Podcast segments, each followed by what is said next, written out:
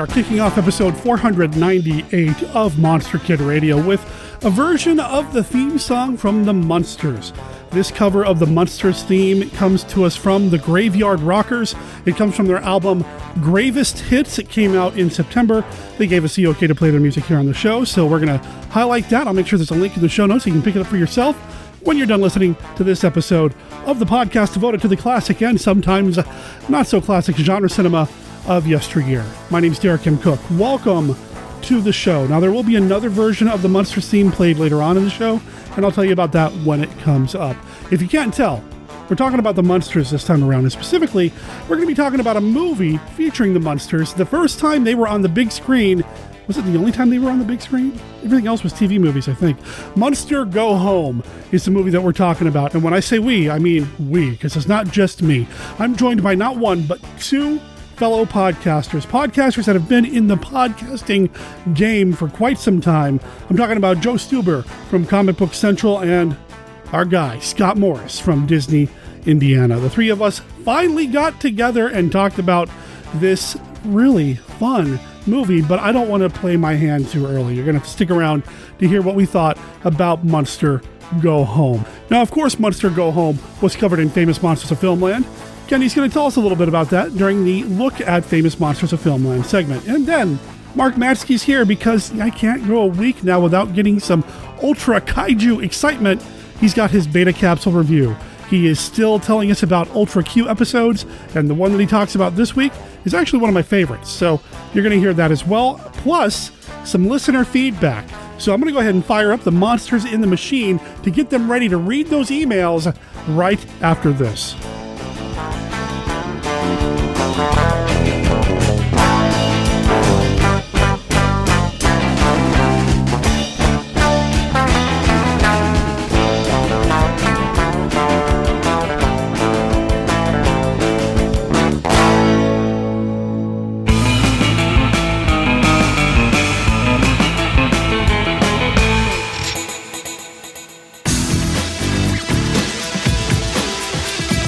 Hey, comic book fans, I'm Joe Stuber, producer and host of Comic Book Central, where each and every week I welcome a legendary talent to the Comic Book Central lair to talk about bringing comic books to life. Greetings, true believers. This is Stan Lee. When do you think the Academy is going to wise up and create a special Oscar category for Best Cameo? I don't know. They're just asleep on their feet. Maybe your show, maybe this interview will be the turning point. Hi, this is Jaimie Alexander, the Asgardian warrior Sif from Thor. I went to Marvel. They said, hey, sit down. We want to talk to you about this part. So what happened was I had a knife in my purse. I set the purse on the chair and it fell off and the knife fell out. And then they were like, oh, God, you really are Lady Sif. Ladies and gentlemen, I give you the one, the only, William Shatner.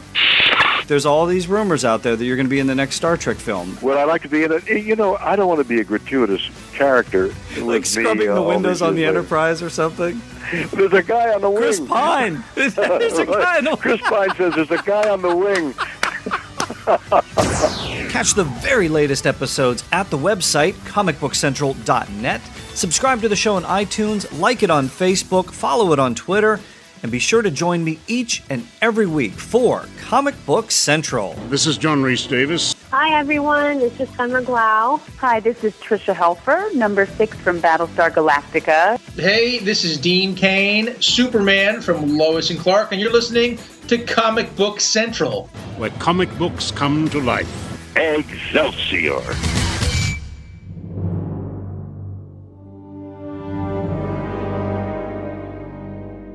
C3PO, Loki, Mace Windu, Dr. Bruce Banner, Captain Rex, Venom, Princess Leia, Jean Grey, Darth Maul, Nick Fury, Grand Moff Tarkin, Captain America, Lando Calrissian. Cyclops. What do all these characters have in common? Well, two of them were played by Samuel L. Jackson. A couple of them were played by Hammer Films veterans Peter Cushing and Christopher Lee. Come on, guys. You know this. Well, of course we do, Jessica. Just like Mickey Mouse and Captain Jack Sparrow, they're all now Disney characters. Hello, I'm Tracy of the Disney Indiana podcast, and my co host Scott and I enjoy talking about all aspects of the House of Mouse, and that includes their newest properties, Marvel and LucasArts. We also talk about Disney resorts, the cruise line, theme parks, and whatever else Mickey has to offer. Which includes movies, Imagineering, video games, and collectibles. You'll never know what we'll decide to talk about. So check us out at www.disneyindiana.com or do a search for the Disney Indiana podcast on iTunes, because now we've got a lot more to talk about. And don't forget about those other quote unquote Disney characters like, well, Sully, Fozzie Bear, Buzz Lightyear, Link Hogthrob, Doug, Janice, Merida, Pepe, Bruce, Ralph the dog, Wally, Dr. The Disney Bunsen Indiana Honeydew, podcast. Even after five years, we're still miles away from the nearest Main Street, USA. We're not listed on the map, but you can join us at www.disneyindiana.com.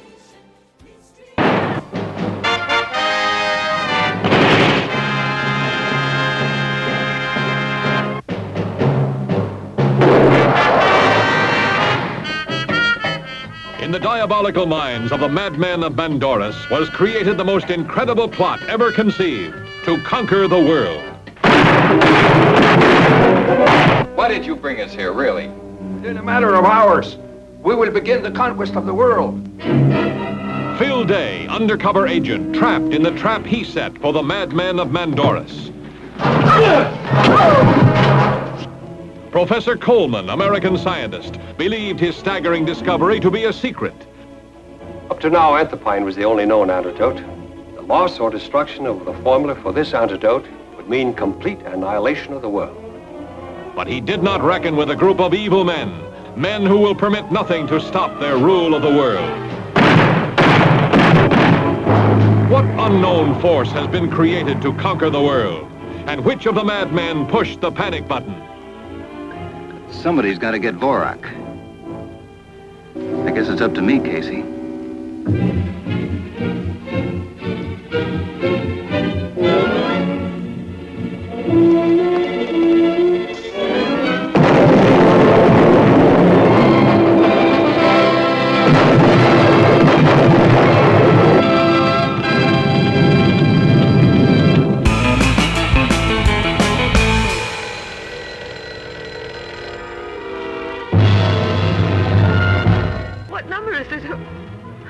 Am I calling?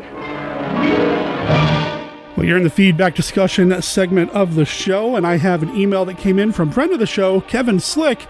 Take it away, Monsters in the Machine. We really ought to give them a name, right? Hi, Derek. I love the latest episode and can't wait to see that darkly surreal art house film, La Terreur Effrayante. Bravo to Dominique for recognizing the obvious hidden meanings inside bad B movies, or was that one a grade C or D? At least it wasn't Beast from Yucca Flats. That's usually my go-to movie for worst film ever made. Thanks for an enjoyable show. Kevin, I'm glad you liked the show. Now, I don't know if my machine monster pronounced the name of the Creeping Terror in French correctly, so I went and I outsourced that, and I think we're going to get the pronunciation correct here. La terreur, effrayant. I think that's right. As discussed in previous episodes of Monster Kid Radio, I don't speak French outside of so I don't know if that's right or not, but I would love to see a version of the Creeping Terror done with that kind of existentialist approach. And I did share your email with Dominique, so yeah, yeah, we'll see what happens. Thanks for writing in. I really appreciate it. Oh, and Beast from Yucca Flats? Yeah, um, that's a movie. Coming to this theater soon, The Beast of Yucca Flats. One of the most exciting movies ever made. See The Beast of Yucca Flats. Hi, Derek. This is Alan Trump out in St. Louis. Hope you're doing well today. Hey, I just wanted to give you a call because uh, the topic that you discussed with Eric Martin a couple of weeks ago about old time radio shows, that's really a topic that's close to my heart. Uh, one reason is I still have the Arch Obler Lights Out Drop Dead album with the dark on it in my collection. And that was the talk of my high school, even even in the 1960s and 70s was that thing. So I like that. And it also brings me closer, brings back memories of my father who used to tell me about programs like The Hermit's Cave and The Whistler, which he really enjoyed. Uh, a couple other episodes I think people should check out that I've heard a lot about is something from a program called Quiet Please called The Thing on the Fourble Board, and The Mysterious Traveler Behind the Locked Door. And I won't go into them too much except they're they're pretty scary and they kind of involve Lovecraftian horrors that come up out of the earth seeking human males for affection. Uh, anyway, Mysterious Traveler was put together partially by Robert Arthur, who also wrote a lot of the Alfred Hitchcock collections like Monster Museum, or he edited them, Monster Museum and Haunted House Full and Ghostly Gallery. A really good book on the subject eh, of uh, horror radio programs is Terror on the Air from McFarland by Richard J. Hand. So, hey, great program. Looking forward to listening to Burn Witch Burn. Wanted to wish all uh, you and all the MKR listeners a happy post Halloween season and take care. Hope everybody's staying healthy. Bye now. Alan, it's great to hear from you, man. And I'm glad that you really enjoyed the old time radio episode that we did a few weeks back. And I can't believe that I totally forgot about the thing on the Fourble board. This was something that was recommended to me by, it might have been Scott Glancy, uh, the man behind the Delta Green role playing game at a previous Lovecraft Film Festival, as something that I need to check out and listen to. And yeah, it is incredibly creepy and it hits all the Lovecraftian notes in just the right way. You're dealing with deep time, you're dealing with, well, it's only 23 minutes long. And if I tell you too much more about it, it's going to get spoiled. So, what I'll do is I'll make sure there's a link in the show notes so you can go to quietplease.org and listen to the episode yourself. As far as the Mysterious Traveler show, the episode Behind the Locked Door, I'm not familiar with that, but just reading the description of that episode or that story that involves two archaeologists discovering a haunted mountainous cavern. It sounds right up my alley, so I have to check that one out too. And I did find that over at the Escape and Suspense website at escape-suspense.com. Again, link in the show notes. I tried to look up that book that you mentioned, Terror on the Air. I didn't find it right away. If it is through McFarland, there's a good chance that it's a little outside of my price range. But if I can find it, I'll make sure there's a link in the show notes to that as well in the form of an Amazon affiliate button. So you can click on that if people want to pick it up and you kind of help us out at the same time. Alan, thanks for giving me a heads up about that. And thanks for reminding me about the thing on the Fourble board. That episode is so good. I think I need to listen to that here soon because it's been a while. Hey, Derek. Hey, group. Captain Billy here. Uh, you mentioned you were going to do the Creeping Terror, uh, the, the notorious public domain film. I've been meaning to ask you for a long time. What's the uh, best way to find out what movies are in the public domain? Uh, you mentioned contacting the copyright office. I don't even know how you would jump through those hoops. I was just always curious about, you know, how you can legally make sure a movie's legal to show and do whatever you want with, or you know, I was the hoops you have to jump through, whatever. If you know someone who's an expert on copyright, because I have no clue, you somebody who knows something about copyright uh, laws, I would love to have a long discussion. You two sitting and talking about, you know, what's legal and what's not, and what's fair play, uh, fair game, fair play. I forgot the term, uh, fair use. What fair use is, and all of that. I'd love to hear a talk about that. I've seen movies on archive.org that I could have swore were in copyright. In fact, I've seen comments where people said it was not a public domain movie, but it was still listed there. And I've seen movies where it was uh, hosted by a horror host, and they were posted. So I'm not sure if the content has to be significantly changed in order for it to be considered public domain, or the maybe the part with the horror host is public domain, and somehow the movie. You know, I don't know how that rule works. So I would love to hear an episode about that. I don't think that's boring. I think it's fascinating. So I vote for a copyright episode. Thanks, Derek. Good night. Captain Billy, it's been a long time. I hope you're doing all right. So, uh, public domain stuff. How do I determine whether or not something's in the public domain? So, the easiest way is if it came out anytime up to January 1st, 1925. That's the cutoff. So, that typically means nearly all the silent films out there are going to be in the public domain as long as they came out before January 1st, 1925. Now, that will continue to advance every year moving forward unless there's another change to the copyright law. And what that means is that next year, the new cutoff date will be January 1st, 1926, and so on. So that's typically how that works. But a lot of times, a lot of movies and television programs for that matter, as well as songs and poems and, and everything else, will slip into the public domain because At first, the copyright laws were very specific about how things had to be registered and labeled and filed and all that. And if things weren't registered properly, they slipped immediately into the public domain.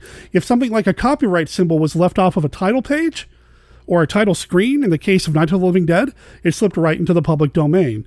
The copyright laws have changed significantly twice over the years, and there's been talk about it changing again. Not not a lot right now, but I have a feeling that as we get closer and closer to more Disney properties slipping into the public domain, just based on that 1925 or 26 or whatever year cutoff, there might be some pushes to change the law again it's something that Congress and all that has to do. It's an actual law. It's not just kind of like a rule or a, a guideline. It's it's an actual law. As far as finding material on archive.org, you know, and even on YouTube or, or Daily Motion or Vimeo or any of these video sites, just because they're posted there doesn't mean it's in the public domain. I know that there are some horror hosts that post some material out there, and there's some other people that have uploaded things. If you dig deep enough, you're going to find things like Universal's Dracula or Frankenstein or a whole bunch of Hammer films online just because they're online doesn't mean they're in the public domain. It just means that the rights holders haven't cracked down on it yet. And a lot of times they don't even know. YouTube's a lot better about this because they have a bunch of built in algorithms. Sometimes they're a little overprotective, but they have a lot of built in algorithms to kind of protect against copyrighted material being uploaded and streamed. Archive.org, though, I don't think they have that kind of built in system to where it gets checked against certain markers and flagged as not allowable there. So in that case, if you find something like, just to kind of go back to what I was saying earlier, Dracula, the Universal film, somebody from Universal would have to contact archive.org and file a DMCA takedown form that stands for the Digital Millennium Copyright Act form. It's also very similar to what you would file at YouTube to have whoever's hosting that film or that video or that copyrighted material removed. Because the way the laws are set up right now, just because it's uploaded to YouTube or archive.org doesn't mean that they're responsible for violating the copyright. There's an implied trust between the uploader and the hoster that they have permission to upload that material. In fact, with YouTube, I know you have to click that you do own the material to begin with before you hit upload. I'm not sure if that's exactly the same with archive.org. I don't remember. It's been a while since I've used it for various podcasting things. And this even extends to like streaming and what I do on the weekends and on Tuesday at the Monster Kid Movie Club. I know there are some Twitch channels that do show copyrighted material. And that again, I, I just seems really iffy to me. And just you're taking a risk because if you get some of these bigger studios, and there is a pretty big studio involved behind a lot of the movies that are being shown, if you get their attention on this, it could cause a problem for not just that person, but it could cause Twitch or any of these other streaming services to overreact the way YouTube sometimes does, and then it affects all of us. So yeah, it's it's really kind of a mess, a quagmire, so to speak. I've never used the word quagmire in conversation on any podcast ever, but it really is kind of a quagmire and kind of a mess, but fascinating nonetheless. I don't know any copyright lawyers. I'm certainly not a lawyer. All I just said is all just kind of based on my own research. I don't know any lawyers that are into copyright this way or are aware of entertainment law or any of that. But if any of you guys and gals know anybody that might be interested in coming on the show and talking about it, I would love to talk about public domain, copyright, what that means versus what trademark means, because that's a completely different ball of wax. It would just be fascinating for me as well. So I would love that show. Captain Billy would love that show. If there's anybody out there who can help make that show happen, please drop me a line and let me know. Thanks for calling in, Captain Billy. I appreciate it. And yeah, I did get your voicemail about the episode 500, and we'll play that here in a couple of weeks. You can call and leave a voicemail for Monster Kid Radio at 503 810 5MKR. That's 503 810 5657. Or you can send an email to the podcast. MonsterKidRadio at gmail.com is the email address. That's monsterkidradio at gmail.com.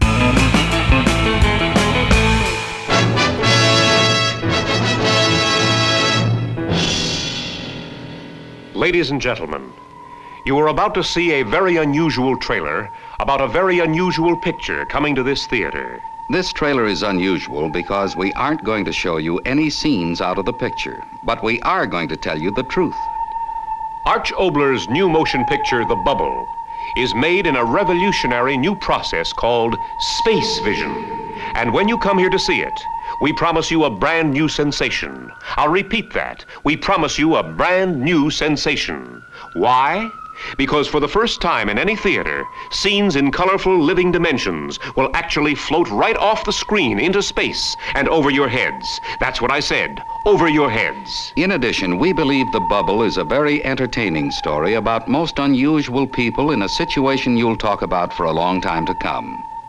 So here's your flat invitation to see Arch Obler's The Bubble when it premieres in this theater. It's revolutionary. It's exciting. It's newer than television. It's space vision. In all your life, you've never seen anything like it. That's a guarantee. You'll meet Deborah Walley, an exciting new young actor named Michael Cole, and Johnny Desmond in a great suspense picture. First, the screen was silent. Then it talked. Then color. Now, the greatest advance of them all, the picture floats off the screen. See motion picture history made in this theater in Arch Obler's exciting story, The Bubble. The picture floats off the screen. A remote Pacific island where an expedition of world famous scientists investigate incredible rumors of its fantastic mysteries and discover barren volcanic mountains surrounding strange green valleys. Mammoth caves that breed giant mutations. Vampire plants that devour humans. But most astounding of all, the tiniest women in all creation. Sacred beauties of a lost tribe which worships a monstrous creature.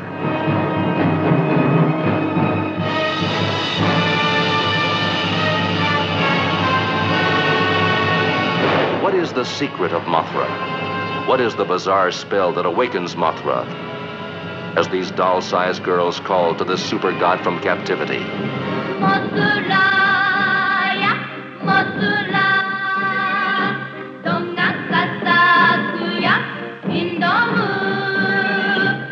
whose revenge is more devastating than any man-made weapon. Mothra, who defies warplanes. Wrecks ocean liners. Smashes dams and bridges. Mothra, creating hurricanes.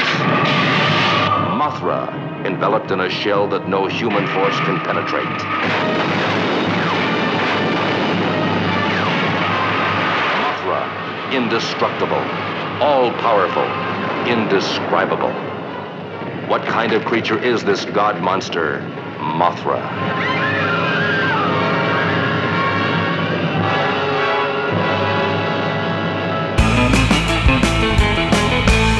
Hey, before we play Mark Matsky's beta capsule review, I just want to give him another shout out. I know I've talked about it here on the show and I've mentioned it in the show notes, but seriously, check out his Monster Study Group podcast.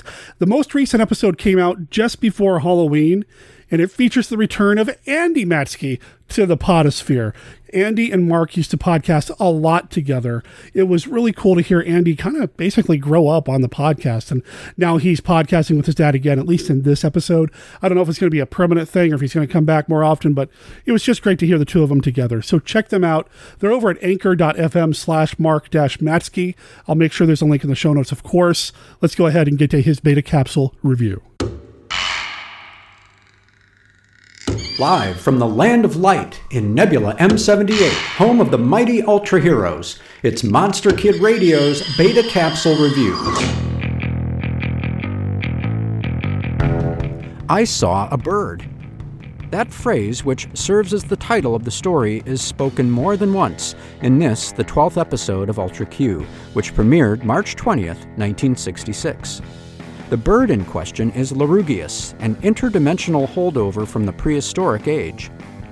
The mystery of its existence is first noted by policemen who discover a zookeeper near death, with the nearby animal cages torn open. The zookeeper, clutching a handful of feathers, utters, I saw a bird, before expiring. At the same time, a 10th century Viking ship abruptly appears in the bay of a fishing village. June, Ippei, and Yuriko board the vessel along with a number of concerned officials and are greeted by a small white bird, whose appearance coincides with the self destruction of the ship. The trio makes it out alive with the ship's logbook, and Dr. Ichinotani helps them translate the last entry, which reads, I saw a bird. Together, they identify the bird seen on board the ship as Larugius, but there's a catch. The prehistoric bird typically had a 40 meter wingspan, while the one on the ship was no larger than a sparrow. Meanwhile, an orphan boy named Saburo adopts the white bird as a pet and plays with it all day. When the villagers' chickens disappear overnight, Saburo is blamed, and his avian friend comes to his defense. Larugius is caged and thrown in jail, which sets the stage for a really big surprise. I Saw a Bird is packed with striking special effects, both old and new. This is the second episode to recycle footage from Rodan, but the shots do serve the story well. The highlight for Ultraman fans is the introduction of a young Akihide Tsuzawa, who plays the orphan Saburo. Tsuzawa would go on to portray Hoshino in Ultraman, the youngest member of the Science Patrol. In the English dub, it's implied that Hoshino is Akiko Fuji's younger brother, and of course, Fuji was played by Hiroko Sakurai, who is Yuriko here in Ultra Q. For Monster Kid Radio's Beta Capsule Review, this is Mark Matsky reporting.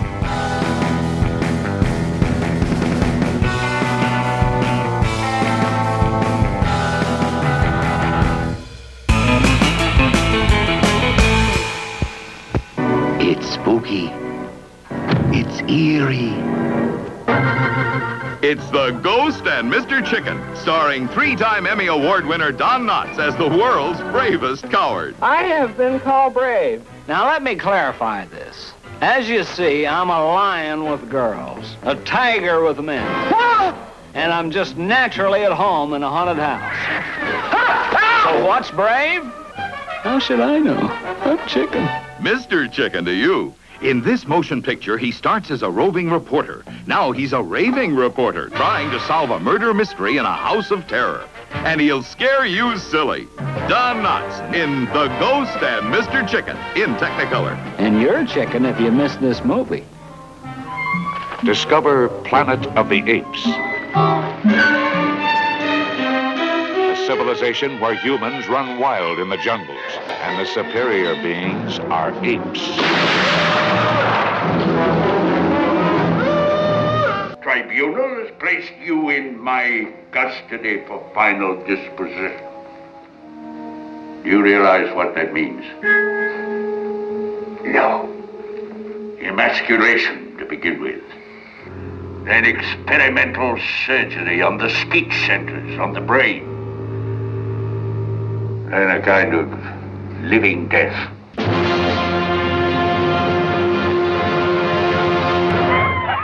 Sweeps London from end to end. Even Scotland Yard is baffled. But two men of intrepid daring fight back. It's Abbott and Costello at their hilarious best. Battling fiction's most fearsome themes in Bud Abbott and Lou Costello meet Dr. Jekyll and Mr. Hyde.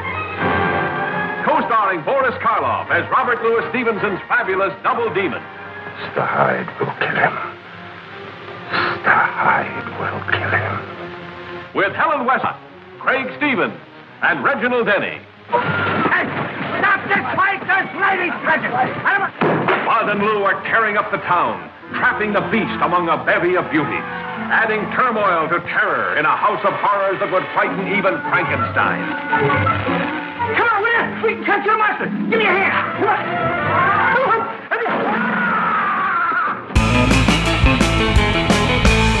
Hello there, Monster Kid Radio heads. This is Kenny with a look at famous monsters of filmland.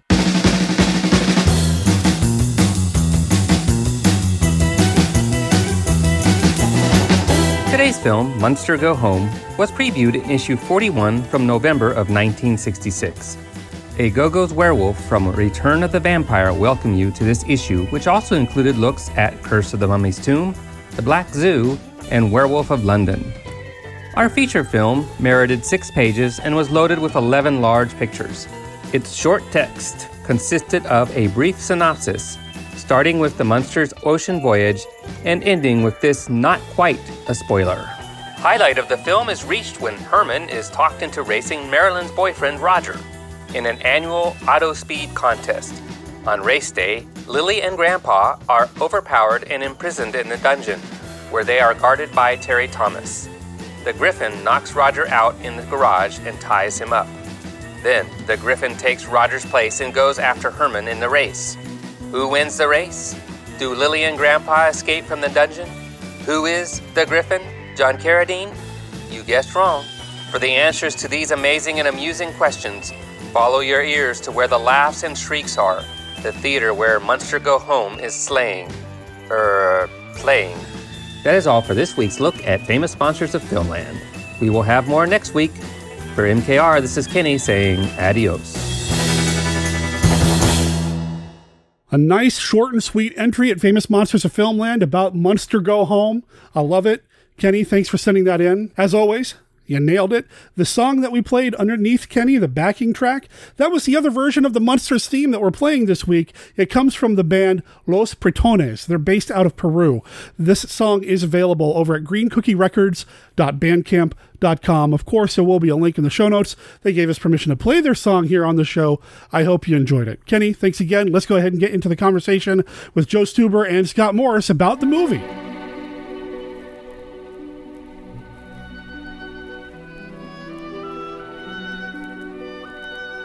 This is Count Dracula, and I'm here to offer you a friendly warning. Derek and his guests often get excited, and occasionally this results in revealing key plot points of the movies they're discussing.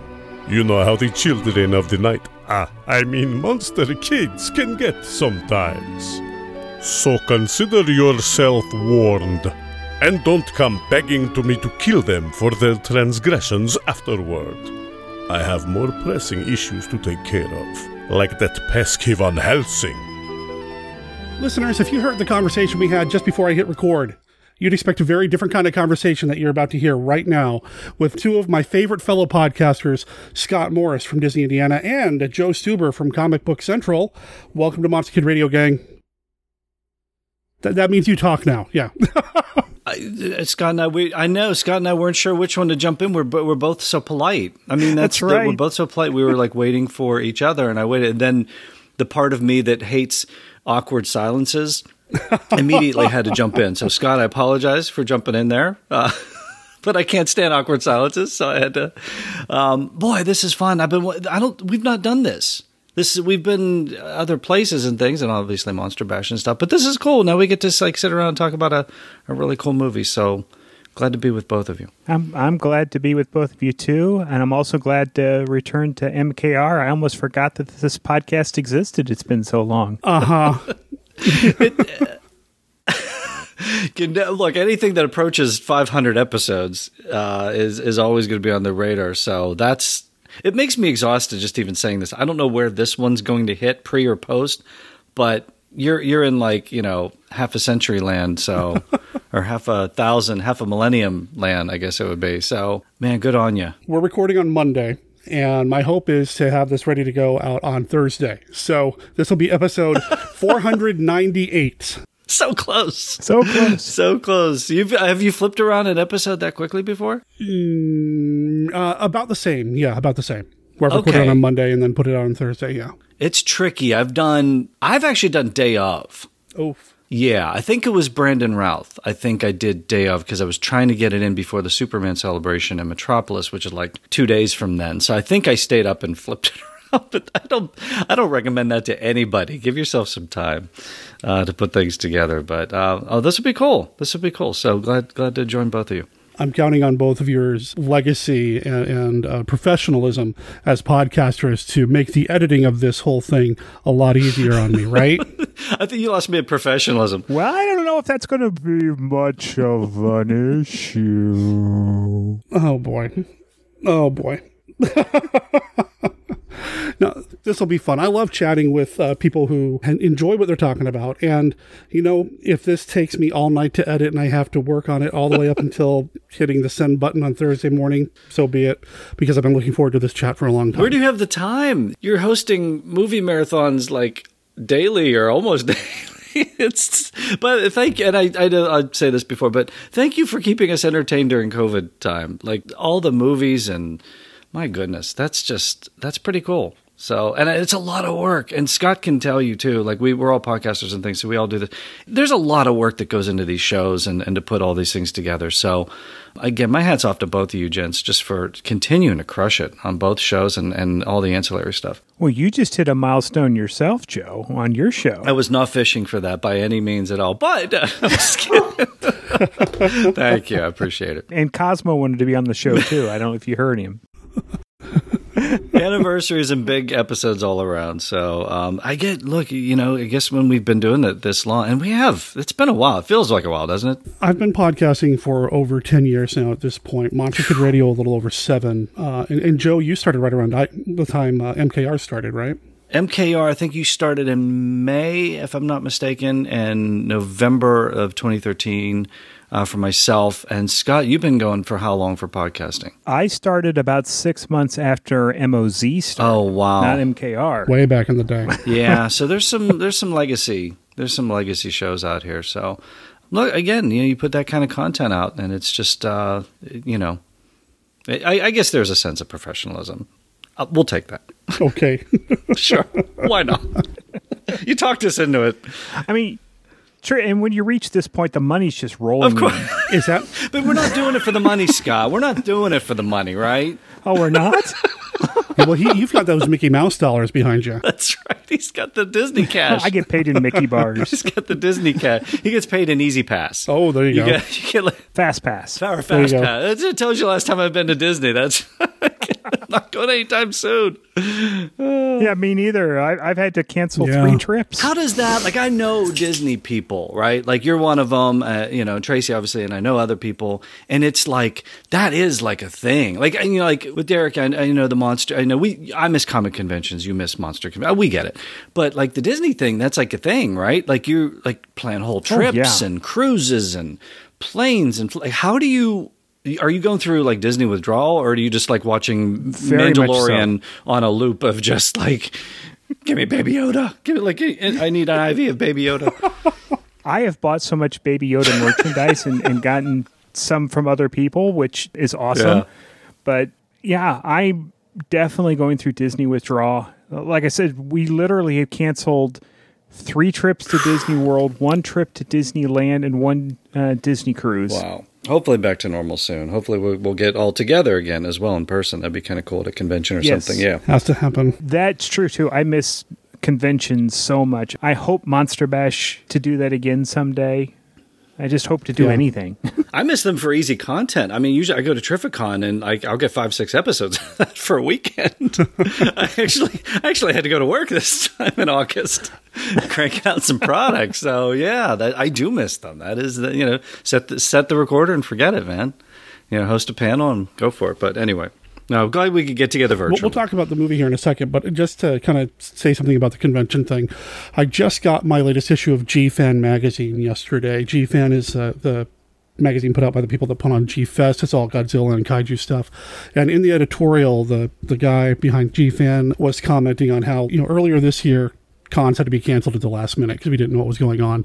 As we move into convention season next year, it's a little different because now we know there's the pandemic and you know do we even bother schedule anything at this point? and it just it's going to be a weird year or two i think as the conventions kind of ease even everything out uh, as conventions kind of even out. So hopefully things happen sooner rather than later. Uh, if there is a way to support your local convention please do so if they're up and running and it's safe because i know a lot of these guys are struggling. So that's my psa about fan conventions right there. Yeah, and they're doing virtual stuff too. I know they they've got some virtual stuff out there, and and even on Comic Book Central, I tried to do my own version of it. We had Terrificon at home, so like some of the guests that were going to be there, the Justice Leaguers, you know, reuniting. It didn't happen. I was really hoping that I want to meet the Justice League, but um, like even just having them on the show, you know, just so we're we're all trying to figure out what to do. But yeah, you're right. It is true. I've already seen some things cancel for next year. It's going to be tricky, but uh, look, everybody mask up. Uh, there, there's my PSA: mask up, stay safe, social distance, and stay home if you can, and let's get out of this thing as quickly as possible. Well, as much as I appreciate that cons are trying to go virtual and everything, it's I'm still missing the biggest thing I'm missing is my friends Mm. going to see them. Yeah, seeing the celebrities is cool and everything, but you just can't replicate that virtually. And that's what I miss the most. Yeah, knocking back a few rounds afterward and so yeah, that's you know talking nerd. Yeah, yeah. It's uh, but we can kind of do it here. I got my adult beverage. We're talking. It's close. We're socially distant. I don't have to worry about giving you guys something horrible. We are social distancing right now. That's correct. Yes. I was going to say we're, we're Pennsylvania, Indiana, and Oregon. I don't know how much farther we can get apart. Ohio, Ohio, close. I know it's Ohio, the it's that's the right, Ste- you're uh, Ohio, it's the crazy Steeler fan that makes uh, that makes the you know. But I'm from Yeah, Pennsylvania. that's what always throws me off. I'm from Pennsylvania originally, but yes, that's uh, no. This is this, this is as far away as we could possibly get. Unless like Scott's on a cruise somewhere, from, you know, in the in the ocean. But uh, the, not not unlike the Munsters on a cruise. Hey, there you go. Let's They- listen to this professional podcaster giving us a, a segue without even trying. yes. All right. do it. I do what there I you can. go. I do and I I appreciate it. Makes makes my job a little easier, sir. So yeah, the No monsters on a cruise, and you guys and gals have seen it because I mentioned it at the top of the show. It's in the thumbnail. It's in the artwork. It's in the show notes. We're talking about the movie Munster Go Home.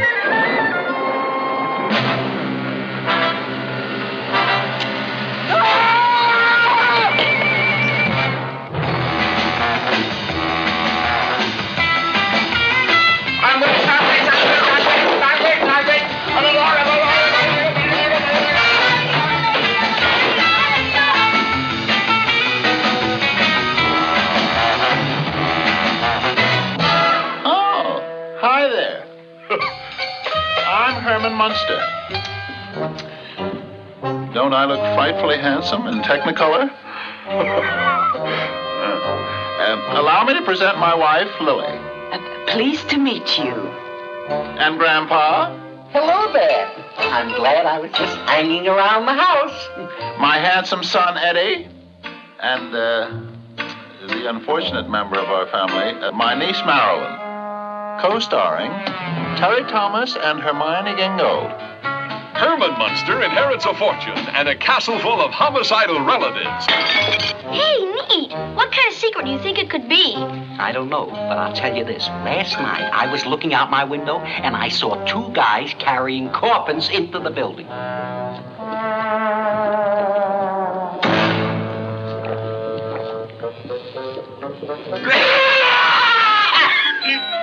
Oh, quiet, Father.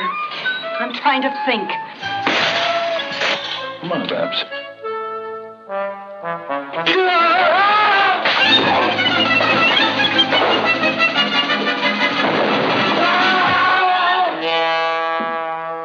you know, I, I really find this movie charming, and I'm excited to talk about it with a couple of my fellow podcasters, my fellow fans, my, my friends.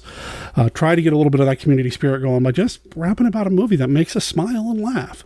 We talked a little bit about this on the movie stream this past Saturday with the movie marathon, as Joe called it, uh, about the Munsters versus the Addams Family. I think those two shows right around that time really gave monster kids of that era some great entertainment that has just lasted through the ages and is still just as funny and, and relevant today and enjoyable today.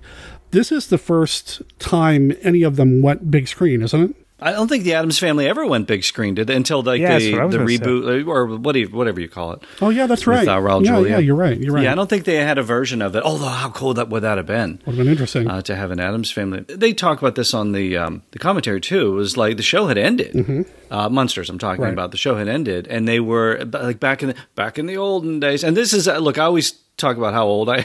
And I am old, make no mistake about it. Uh, but this does predate me. But um, I remember it in syndication, obviously. I grew up with it in syndication every day. So I thought that's how shows run, you know. But this show only lasted like, what, two years?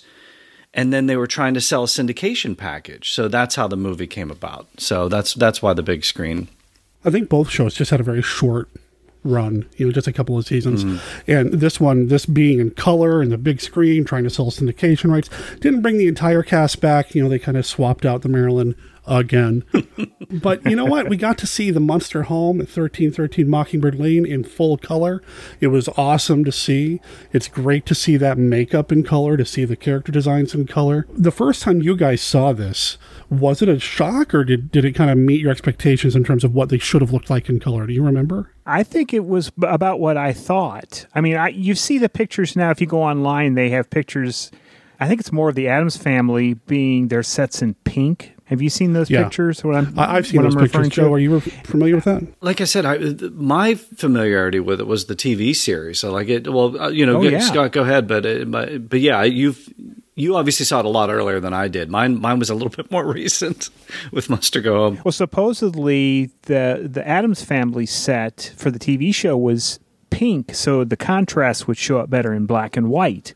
So I don't know if the Munsters did something similar to that, but I never, you know, as as a youngster, I never really gave that much thought. So when I saw this, probably sometime late 70s is probably when I first saw this and seeing them in color it that's kind of what I expected them being in color you know Technicolor came around and now we get to see them that way Didn't they do that on uh, Superman, uh, The Adventures of Superman with George Reeves too? Like, wasn't it like br- like brown? Like you see some of the, I think I, I've seen the original suits and things like that, and they were like a shade of brown, just to to get the hues right between the the, the grays and the, the blacks and the grays on the show. It wasn't blue, it wasn't red, but you know until obviously they went color.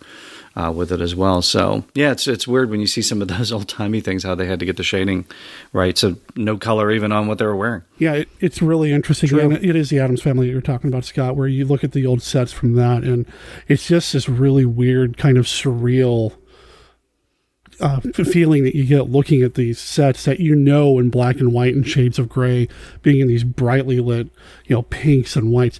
To see the monsters in color is just. It's neat. I really like it. And I know they probably had to change the makeup design a little bit because we are shooting in color now as opposed to black and white. It's a slightly different kind of makeup, but it's just cool to see these guys and gals in full color there and, and on the big screen. I imagine seeing it on the big screen was even more fun than it is watching it at home. If that's what I wish I could have seen it on a big screen I've only seen it on television I was thinking about that, like because, well, like I mentioned, I you know I was born in '67, so this is you know year after this came out, so I we missed that era, missed Beatlemania, missed you know, obviously caught up with it later. But I just I keep thinking like, how great was 1966? Because you know, obviously Batman, and we well, we might get into this, but Batman came along and, and kind of trounced. That's why the monsters didn't get the ratings because Batman just killed everybody, Yeah. Lost in Space, and everything too. But it, it was so interesting because at that time, uh, color was just coming in. So Batman was in color.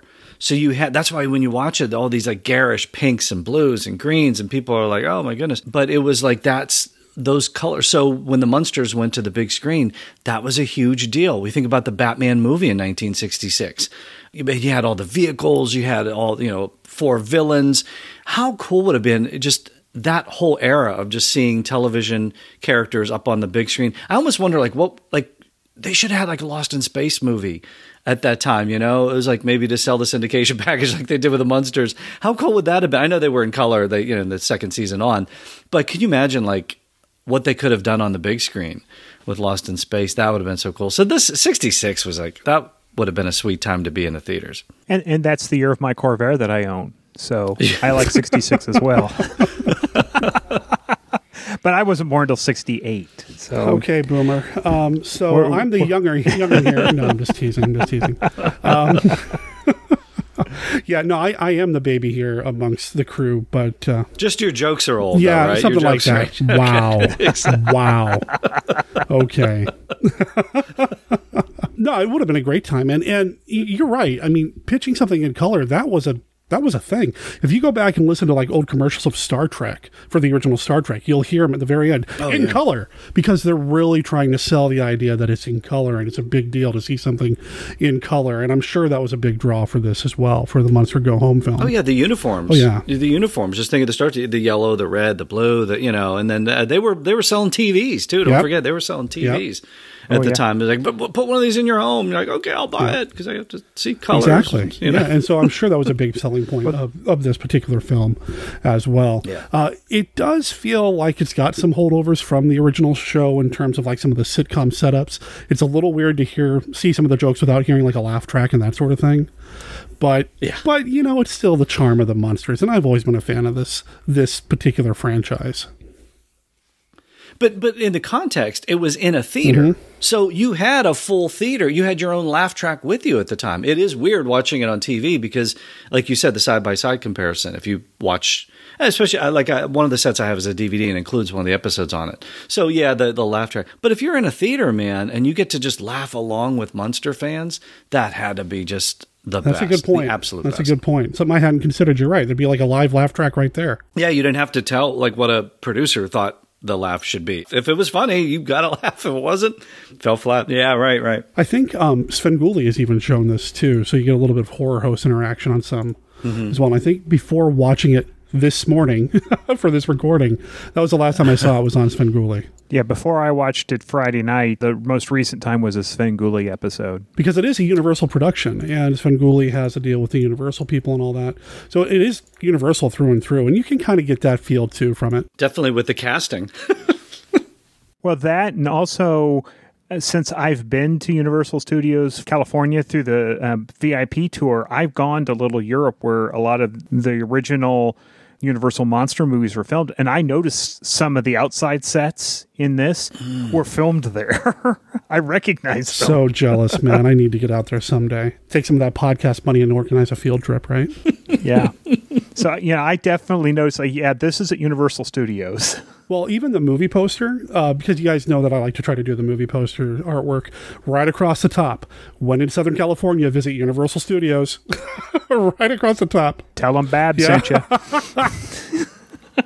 well, it's definitely Universal, and the, like the the folks in the cast are you know Universal production players. Even like you you referenced it earlier, Debbie Watson as Marilyn instead of Pat Priest. Universal was trying to make a starlet. She they, she was under Yep. contract, and she was a kid. I think she graduated high school during the production of this. They were grooming her to be. You look at her IMDb page. It no, she got out of acting not too long after that. But uh, th- no, that was the idea. Universal was like, hey, this we'll put her in this, and then you see this whole subplot with her and you know, Chris Pine's dad, you know, going on, and and it's like they were grooming her to have her own movies coming out of this. So yeah, definitely a Universal product. I'm sorry. I didn't realize that was Chris Pine's dad. You're right. Oh, seriously? Oh yeah, yeah. It's, Ca- it's Captain Kirk's dad. You know who, who he is also? What do we got? Well, I know. Let's see which reference Scott leans to first. Did you watch Chips? Yeah. I, the whole time I'm watching it, I'm like, where do I know him? Where do I, you know, recently? Because he looks familiar, but not quite. He's Sergeant Getraer from Chips. Yeah, the great Robert Pine. you know which reference I'm going to lean toward, though. Uh, Octavio on the Disney Channel. Um, Of course. Ellen of Avatar. Sure, why not? Top left corner match game. He was, he, was- he was on match Yep. game a few Oh, times. yeah. Yeah. I was like like watching him on match game because I'm always like, that's Chris Pine's dad. That's Captain Kirk's dad. But yeah, Chips was the Chips was the big one. But it's so cool seeing him. And I, I like how Scott was Oh, like, yeah. I know I've seen him recently in something. What was it recent that I've seen? Oh, Chips. Really? Chips. Recent? Okay. hey, I love Me TV. Yeah, hey, nothing, okay? nothing wrong with that, the big man. Netflix, the big Netflix smash Chips. Yeah, no, you're right. And I did miss Pat Priest. Pat Priest is my favorite Marilyn. Uh, I did make a comment earlier about how they recast her again. You know, there was a different Marilyn in the first few episodes of the original series. Beverly Owen, yeah, she was on 13 episodes. I know all these things because I did some preps for an interview this summer. it was she wanted to get married. Butch Patrick tells the story, but it's it's basically she wanted to get married. Her agent told her, "Just do this, cash the check. It's not going to go anywhere. It's you're going to be out." And it took off. she had, and so she wanted to get married to the uh, Sesame Street writer and producer, who got like crazy, crazy rich. She didn't need to be in Hollywood anymore. So she was she married very quite well, uh, but she also she wanted to get married and didn't want to be an actress. And the powers that be put their foot down and said, "No, you're staying on the show. You're under contract." And it was Fred Gwynne and Al Lewis who said. Uh, you let her out of her contract, or you ain't got no show. Was it because they didn't like her or they were kind of sticking up for her? I, I never really understood that. No, no, no. They were sticking up for her. They knew she wanted to be married. They knew that she didn't want this. She fell in love. She got. She wanted to leave, and she would. It was in New York. They were doing. He was uh, producing Sesame Street, in New York, and there's. And she's like, I don't want to do this anymore. I, my agent told me it'd be a one and done. You know, and so they said they knew that her heart wasn't in it. That they would just be keeping her just to keep her. So they put their foot down. That's the clout that these guys had too. They're you know coming in from Car 54, and but yeah. So that's how Pat Priest came into it. Right on. You know, you talk about coming in from Car 54. I don't think that Fred Gwynne and Al Lewis get enough credit as a comedy team. Uh, watching this and watching their interaction, especially when they're snooping around the castle looking for the secret of Herman Manor or whatever. Uh, just just seeing those two together doing what they're doing, it's like you know these these guys really had a spark. They had a chemistry. Full disclosure, as you're saying that, the scene you just described is playing on my set. I got it in the background. so as you're saying it, I'm watching them do it. It's so you know, brilliant. in some scenes, you know, they're kind of antagonistic toward each other, and in other scenes, you know, they got each other's back, and it's just they're playing off of each other and really riffing. And my favorite, one of my favorite moments of this whole film, you mentioned Car 54, is when Herman's yelling at Grandpa, Mm-hmm. "Call the police! Call the FBI! Call Batman! Car 54, where are you?" It's just. I love the Batman reference. I don't know if it was intentional or not, since Batman kicked the show off the air, basically. Or Little the- dig, little dig, Yeah, yeah. but the Car 54 because they were in the TV show together before this. And if you've seen Car 54, you know, they're fun together there too. So that's one of my favorite moments of this whole thing. It's the yeah, it's the comedy team between the 2 of them, Mhm. and it, there's so much joy. And it was recently released on Blu-ray uh, this year, and so you not only get the commentary track with Butch Patrick and Rob Zombie, which is fantastic, but you get like these radio interviews that Universal did at the time to to send out, and you get to hear Yvonne De Carlo and and Fred Gwynne, and it's just and Al Lewis, and it's just there's so much joy. Like you can tell, like you can tell when actors faking, like they're just publicizing. Yeah, the the Blu-ray that you're referring to was put out by Shout Factory. I've got it too, Yeah. and it is got a lot of cool stuff on it. Yeah, but, but don't you get a sense when you listen to the extras and you listen to some of these that that they enjoyed that? Like Yvonne De Carlo at the time had her personal Jaguar tricked out, Munsterfied. Like she had Munster stuff on it, and you know cobwebs and Dracula stuff and things like that. It's just like they got. It seemed like they got into it at the time, and that. Is, is displayed on screen. That's why when you see Al Lewis and Fred Gwynne together, and Herman does the oh, oh, oh you know, and Yeah. he did that on the show, but he just oh, it just there's there is a sense of joy in it. Afterward, I think Fred Gwynne thought, "Oh, this really stuck with me through my career."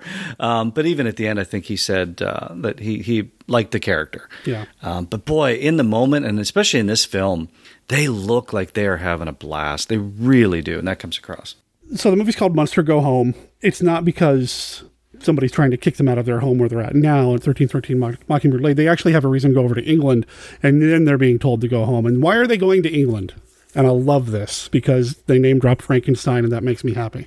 Well, he inherits Munster Hall because it, it turns out that he was adopted. He was actually a Frankenstein monster and was adopted by the Munsters. Yeah, in the series itself, it's also said at one point or another that Frankenstein made Herman. So I, 1815. Yep, and I love that. I At the it. University of Heidelberg. Yeah, he was. so they name drop Frankenstein in this, and they talk about why his last name's Munster and why he's got to go over to England. He's inheriting this this manor. He's going to become a lord, and it goes immediately to his head. Yeah, Lord Munster. He's got it on the jacket on his jacket when he gets on the cruise ship. Oh, the, yeah, the the yellow jacket. He looks like he's going into the NFL Hall of Fame. Yeah. Let's say Lord Munster. And and I love that too because it's a it's a chance to get us a double joke, right? Because they're walking on the cruise ship as they're getting ready to go over to England, and they kind of comment to each other. I feel like everybody's staring at us. Well, of course they are. You guys are a bunch of monsters. No, it's not because of that. It's because you've blinged out your coat to let everybody know that you are now Lord Munster. And I, and I like that kind of like one two punch, you know? Yeah, and the hat and Oh, everything. yeah, it's just.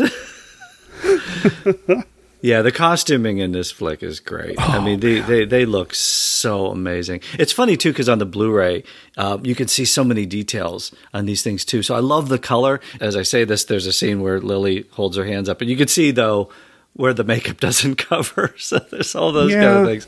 yeah. But the costuming is just amazing. The effects, the stunts, the gags. There's so much good stuff in this film. really is. And I love when they go over to Munster Hall because then we get to see one of my guys. I love me some John Carradine. And if you're not paying attention, you might not realize that's who it is right at first because he's got this great makeup job. And I don't know who did the makeup, but you got John Carradine in here as a butler, as the butler, uh, as Cruikshank. And once he starts speaking, then you're like, oh, yeah, that's John Carradine. You know who that is. But he looks great. Really appreciated that. And they got a couple of other people, including Terry Thomas. he is just so over the top in this flick. But if you're going to be over top in the flick, it's a, Mon- a monster movie, right? Yeah, So you- no, nobody's that's you- nobody's sticking out. I mean, I think the people that stand out the most, and this was kind of a big joke through the entire thing. Marilyn and Roger. You know, they stick right. you know, Yeah. because they're playing it straight, but everybody else is so over the top. Even though Yeah. the biological monsters, I guess Terry Thomas and company, even though they've got some quirks, you know, oh, we're going to kill them, we're going to hit them with a jagged object or whatever. Yeah. You know, they're they're just as over the top as everybody else. But then you got Roger, who's kind of playing things kind of straight. It's just great. I just am kind of getting wrapped up in the whole thing right now. I need to dial it down a little bit so I actually make sense when I do the edit. Well, Terry Thomas's tantrums too, though, are just off the charts. It's just so much fun watching him just like literally throwing himself down on the ground and stomping his feet like a baby. And oh, I mean, the if people haven't seen it, basically the thing is that you know Herman gets to take over the. He gets everything. He gets the whole mansion. He gets the the fortune, everything. And they, but they don't. They're not happy about that. You know, especially uh, Freddie Munster. He's he he was going to be. He was supposed to be Lord Munster. But I was supposed to be Lord Munster. Yes. yeah, he he reminds me a lot. He in, in just a few years he's going to play Sir Hiss in Robin Hood, Disney's Robin Hood, playing a roughly the same type of character. Yeah, fantastic. And how about Bernard Fox too? Because I always loved him on Hogan's Heroes. Oh, Colonel Crittenden. Yeah. He just every time I saw the him in an episode, I'm like, that's a classic. That's I, it was on. Uh, I think I yesterday. I think it was on. Uh, was it Sundance or one of them or something? And I saw the, one of those episodes. It was I think a two part or something. I record. Boom. That's an automatic record. That's I, I can watch these, and he's so good in it. And it. Uh, We know they're shooting on the Universal backlot, but it really does, in a sense, feel like if there's like English pubs, and they're in there, and Richard Dawson's there, and Bernard Fox is An- there. Another uh, Hogan's Heroes. Hogan's alumni. Heroes. Yeah, I think everybody. I think they just everybody brought everybody from Hogan's Heroes to shoot this thing. Um, but it does give a sense like they're like they're there. They're not. They're in California shooting, but. Um, especially when Al Lewis comes into the English pub. Oh, man, I love that. And I forgot the name of the English pub. It's got a great name, but I, I totally forgot. I was Blanked just about it. to ask you guys because I remember thinking that's a great name. I need to remember that. and Now I'm spacing on it. Yeah, me too. It's how, look. You guys talk, and I'll just rewind. it's, it's right- it's in the scene. It's in the scene of the Irish pub or the English pub. So all, all the English pub scenes feel at home and they feel real. Whatever they did to this movie, yes, it's shot on the back lot. Yes, it's brightly lit when it needs to be. and It's all this Technicolor. But when they throw in the fog, man, it's it's perfect. It's like this. This is where we need to be. I really dug it. And when Grandpa walks into the pub, Oh. It's like kind of that universal monsters horror. Like it has a sense of that, and then all of a sudden it's oh, it's Al Lewis. It's, it's yeah, yeah. But the people in the pub don't know that. No, no, no. Uh-uh. and I love their reaction to him being there. It's just, just great.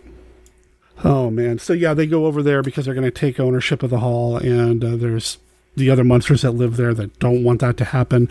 Ultimately, this whole thing culminates in a race, and I'm not really sure how we. I mean, I know how we got there in terms of the story, but it does seem like okay. Well, we can't kill him, so we're going to beat him in a race and kill him there. Uh, oh, okay, that makes sitcom sense to me. Well, again, put yourself in the in the time period too. This is like drag racing. I mean, think of you know the Monkees. You know, they had the Monkeemobile, and again, it's it was a George Barris created all these Oh, yeah. vehicles, the great George Barris. So that was the big thing back then. Ra- drag racing cars uh, in film and TV. They had the model kits. You know, Mhm. you bought all these model kits and everything. So they had to get a drag race in somehow. Does it make sense? No, but we get the Dragula out of it. Oh yeah, that car, man. Well, the monsters car Yeah, was always was- cool anyway. But Scott, you're more of a car guy. What were you going to say? Yeah, I'll show you how much of a car guy. I was watching the race near the end of the film, and I was counting all of the left-hand drive vehicles and thinking these should all be right-hand drive. They're- They're in England. I was going to ask you about that, Scott, because I know you're a car person a lot more than I am. You know, if the steering wheels were on the right side or not, or left side, I guess. but no, I I love the Dragula. I've that's such a cool car. to have the Munsters coach and the Dragula in one film. Yep. The Bird in the Bush. The Bird in the Bush is the name of the pub. Oh, there you go. Just saying. Yeah, I love the fact that the the cruise ship that they take, you know, you bring your car with you, and so the the coach gets to to make the journey over the over the pond. But it was so iconic, right? That I mean, you think about Oh, it. yeah. That was like you couldn't do a Munsters movie if you're taking them out of thirteen thirteen Mockingbird Lane, and you're just taking the. There's got to be something from the TV show, something iconic, and that car was iconic. I mean, you think like the Beverly Hillbillies jalopy, all the cars in the 60s TV shows, they were just, oh my goodness. Very cool. And you've got to have that. And like you said, you take them out of the house. So uh, let's see, put my cards on the table here. I haven't watched an episode of The Munsters in a long time, but I've watched them all over the years, over and over and over again. And a lot of the scenes are embedded in my brain. And I don't remember them spending a lot of time away from or outside of the house anyway. Because this is a bigger budget film, obviously you can get out of the house and you have to to kind of show off what you're doing. But they still bring the touches. They still bring the coach. You still get to see an appearance of Spot right before they leave the home. You Oh, still yeah. have Wolf Woof the doll. I mean, you still have all these little moments, these little touchstones that remind you, yeah, this is what the Munsters was, and I love that. And you've got to have Grandpa's uh, lab, his portable lab, obviously in this one. But yeah, that's another thing that's iconic for the show was his lab. Is it potions? He was always like making potions or pills. yep. The wolf pills. The wolf well, that was the and correct me if I'm wrong. I think that was the episode. Wasn't you're referring to like the episode where Eddie gets the the beard? Yes, the full beard. That was the coolest thing this year. Was it was so weird because I saw again putting in the context of the summer. I saw Herman Munster trending. I don't know if you guys remember this over the summer when there was like a lot of civil unrest going and all the, the demonstrations and then Herman Munster was. I'm like, why was Herman Munster trending? Mm, yeah. In that episode, that that Scott was referring to, he was there's this speech that has just gone viral over the years of you know the, of tolerance. And it doesn't matter if you're if you're black or you're white or you're this, if you're tall or you're thin or you're ug- or ugly or you're handsome like your dear old dad. was, always the joke.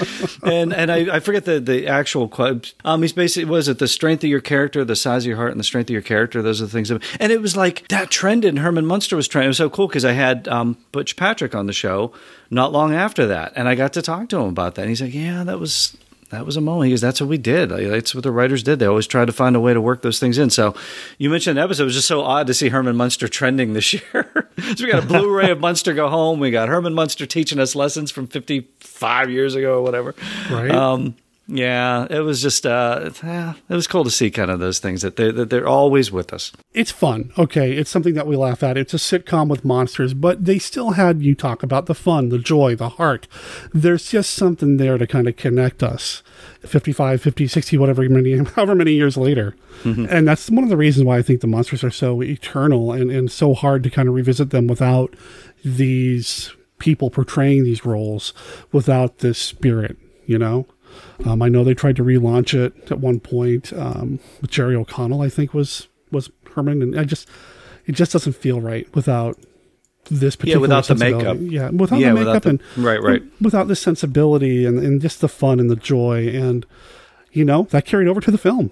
It really did. I mean, even at the end during the race where they're worried that Herman's going to get killed, Grandpa and Lily are out there doing everything they can for Herman, for their family. That's something. That's cool. Yeah, and it's Lily's the one that saves the day, right? Yeah, I love it. I just it's it's a light story. It's not a very heavy story at all, but God, it's got so much heart. It's so much fun. It's, it's not one that you really want to throw a lot of tomatoes at. and I appreciated that too. so I've talked about some of my favorite moments. What are some of your favorite moments from the film? And so that there's not any awkward silence, we'll start with uh, I'll say Joe this time.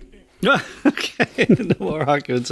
Um, you well, you hit on one of the ones, uh, you know, where they reference Batman. I thought that was a cool little dig. Yeah, of course they threw a dig at Batman, right? You. You're going to put us out. Well, we're on the we're we're on the big screen, so there you go, and we're going to be forever in syndication too. So they get the last laugh. Man, there's I I love. There's a part where Al and you and I talked about this on the Abbott and Costello movies. I kind of dig when characters break the fourth wall. I love when Bugs Bunny does it. I love when Abbott and Costello do it. Al Lewis breaks the fourth wall in this. Maybe even Batman does it. You know, some days you just can't get rid of a bomb. Who's he talking? Of course, he's talking to the audience. I love that era uh, when they do stuff like that. So there's a, an element of that in there as well. I just threw a bunch of trivia in here, just uh, like some cool stuff. Um, if you're an Andy Griffith Show fan, Jack Dodson, this is his big screen debut. He plays Howard Sprague on the Andy Griffith Show, but he pops up in here. I think it's on the cruise ship, right? Yes. He's one of the stewards. Um, I mentioned that Richard Dawson. Look, you know, I loves me my match game. I loves me my family feud. I loves me my Richard Dawson.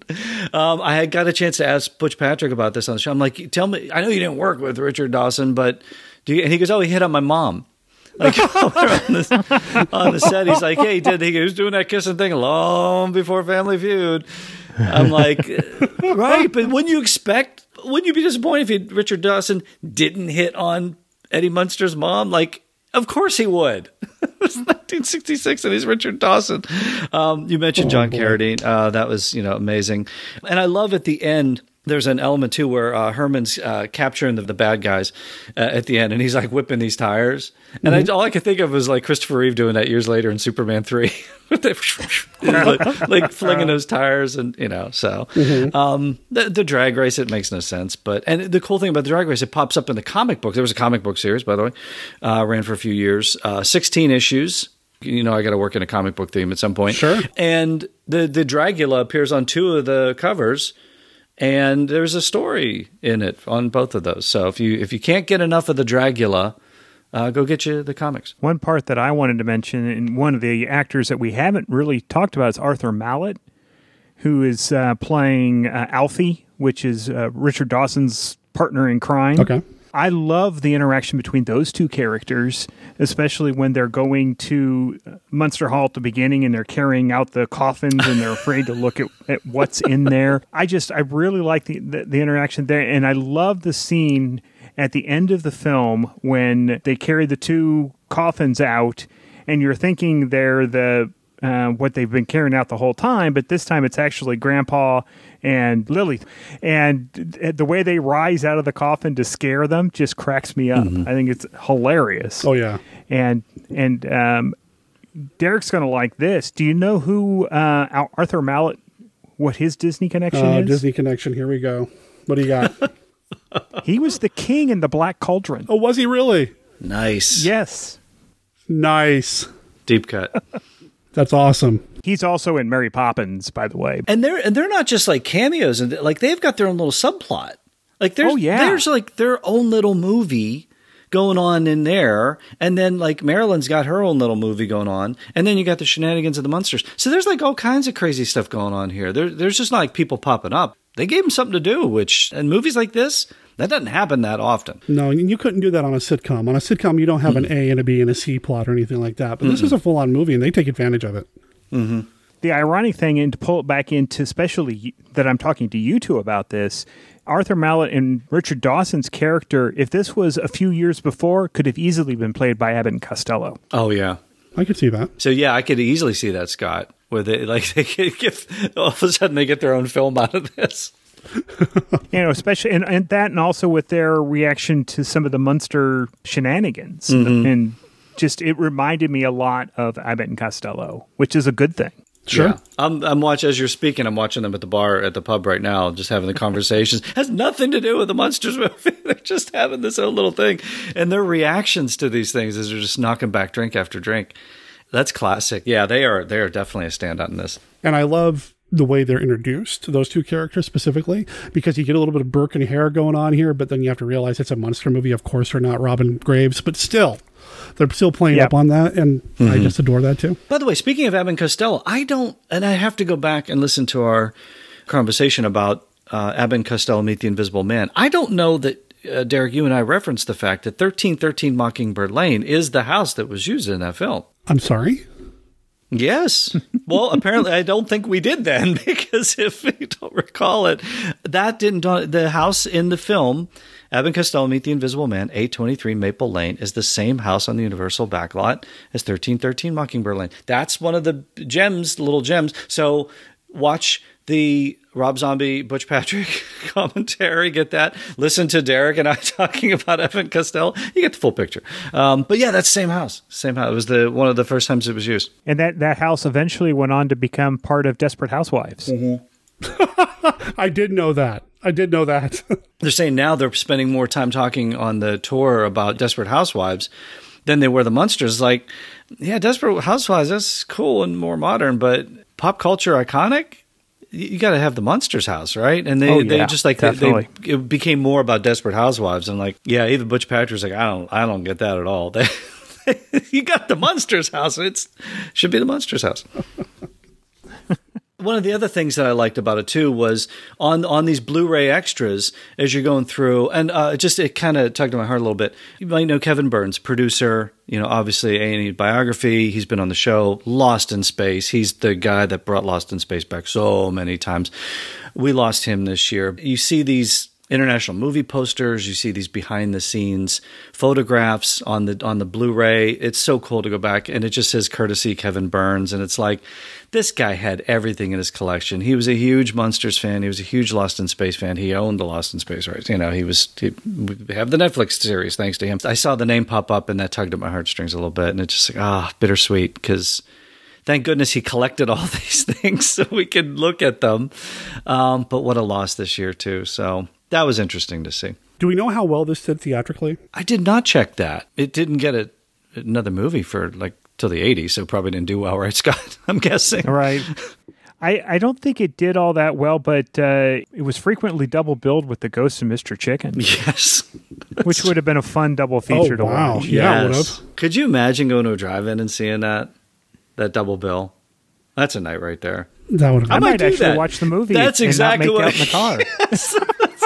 I was just gonna go outside and project it on the on the garage. Let's do our own double bill, right?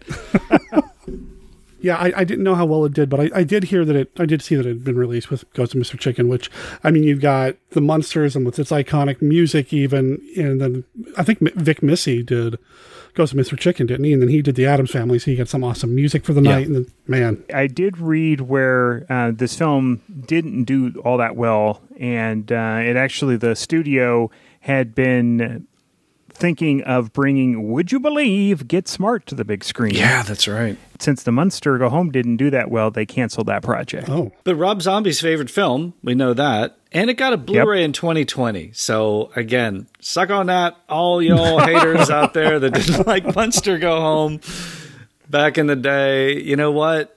Again, the Munsters get the last laugh. The a big booming Herman Munster laugh. We know how that sounds. and it's still available from uh, Scream Factory, which is a division of Shout Factory. Yeah. Twenty three bucks, not bad. I just ordered it on two day delivery. I had the DVD. So and and there's I have the DVD and it's got Munsters Revenge on it and has an episode. So I had that to, for preps for uh, Butch Patrick. I didn't realize the Blu-ray was coming out. And I, I got so busy producing the show, I didn't get the Blu-ray, and I knew we were recording this. So a certain conglomerate uh, retail outlet that's out there, but I did order. I got like two day shipping on it, and it, it came like in a day, which is crazy. It dropped it off on my front porch, and I had the Blu-ray in time to watch it. So you can get it, like Scott said, cheap and fast. And we're all home. We ain't going anywhere. Go get you some Munster. Go home. Now, I don't have the Blu-ray myself. I've been relying on other ways to see it, and it is something that I'm going to make sure I add to my wish list and all that because I would love to get my hands on it just Mm-hmm. for the special features and the commentary track. And it comes with another movie too, doesn't it? The Munsters Revenge is on the Blu-ray. Yeah, Munsters Revenge. Revenge Yeah. is on that. I've never seen Yep. that. What is that? Are you setting up a future Monster Kid Radio? Uh, not. I mean, for how long it took those episode 501. I know. In five years from now, for episode 600.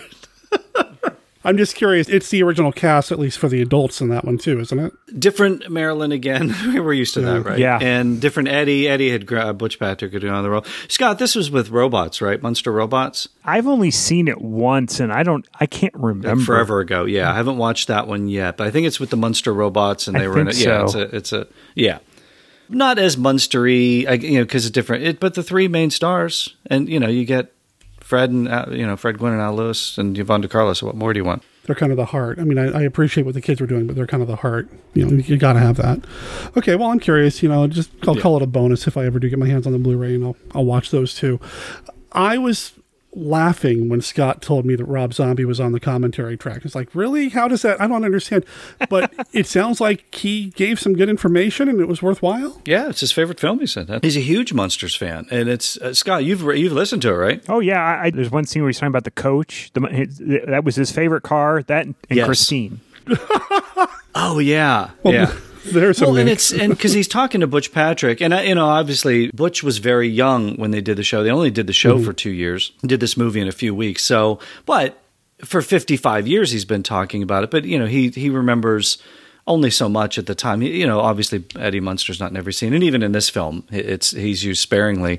Um, so it's interesting. So it's more of just like a chat about his years talking about the monsters and what he remembers, you know, about different things like that. But it is very cool to hear. And they, they talk about, yeah, wasn't it talked about Halloween and because uh, there's a scene in a, with a horse in this one, and he talks about shooting with a horse, and they so they kind of go off in their own little tangents about their own movies too. so it's just it's like a really cool conversation. It's like, and then like, oh, by the way, there's a movie playing in the background. so, so it's one of those kind of commentary tracks. well, you're right, but you know, there's a scene where he, what's that? I was actually surprised how enjoyable it was because I'm personally yeah. I'm not a big Rob Zombie fan. Yeah, right. But I, I enjoyed listening to the commentary. You mean he doesn't have a Disney connection or something, Scott? I'm surprised. but there is a scene where Eddie sleeps in a drawer on the boat. the, yes. Yeah, on the boat. Journalist Justin Beahm. It was moderated, so there's three of them doing the talking. So he kind of keeps oh, yeah. things on track too. But they're like blabbing. Oh, and I remember I did, you know, the drag racer, and the, I had my cars, and I got a uh, mock up. But then the the journalist jumps in and goes, "By the way, let me jump in here. There's part in the movie there where you're in a drawer. like, how long were you in that drawer?" He's like, oh, "They didn't they didn't keep me in the drawer too long. there are laws, you know." um, so there's cool things like there is a dude there that will bring you back to the movie when something amazing happens in it too. So and, and like as we're talking, I'm watching the interior of the castle, you know, the scenes, and th- this could be like an Abbott Costello uh, monster movie kind of thing. You know, it just the look of it, the, the big spike things coming down, and the trap doors and the walls busting. It God, man, it is just so cool. I want to watch this again. I'm watching. As soon as we're done, I'm watching it again. Like I said, I want to get my hands on the Blu-ray. I want to watch it again now. yeah, yeah, yeah. Watch it. Watch it with the commentary track. It's pretty cool. We've been talking for uh, about an hour now at this point, and we, we all have deadlines because we're all super busy. Before we wrap up, is there anything else we want to say about the movie? I think the story is pretty basic. We've kind of danced around it a little bit, but is there anything else we want to say about the film before we uh, start plugging Joe and Scott's uh, projects? Well, I would definitely say if you are a fan of the Munsters and you haven't seen this, why haven't you watched this?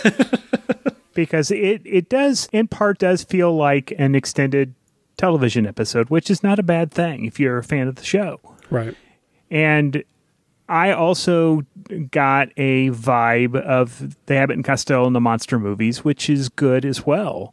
I enjoy this movie a lot, and I can't recommend the Blu-ray enough. It's so crisp. They've restored it beautifully. Mm-hmm. And the radio interviews are fun. There's also some radio commercials. Oh, yeah. Uh, trailers and the original theatrical trailer. So definitely worth picking this thing up. I echo everything Scott said. It's it looks amazing. It sounds amazing.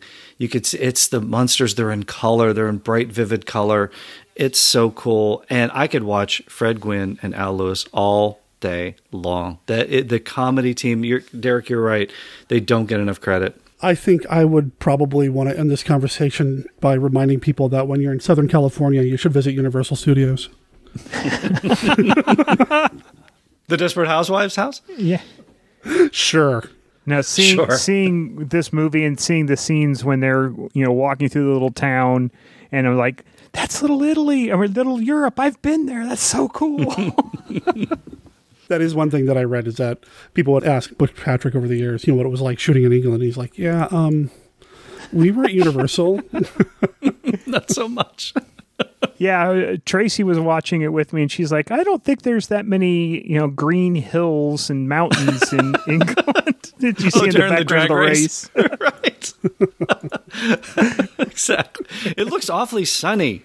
Yes. Shouldn't it be foggy and rainy all the time? all the time, right? They they should not. St- yeah. Yeah, and by the way, the drag race is pretty awesome. Oh it yes, pretty, it's great. Yeah, yeah, it's pretty yeah. Cool yeah. Complete with all the different hijinks you need, with the road closed sign being on the wrong side of the yeah, just everything, and the recurring gag of the couple in the haystack. Yeah, and the motorcycle, the sidecar, which they did like every movie where like, you're gonna hit something. Yeah, yep, gotta have that. Never, never not funny. Never not funny. always works. Always works. Yep. So we were kind of talking a little bit at the beginning of this. Okay, we really were talking about this at the beginning of this. All three of us have been podcasting for a while.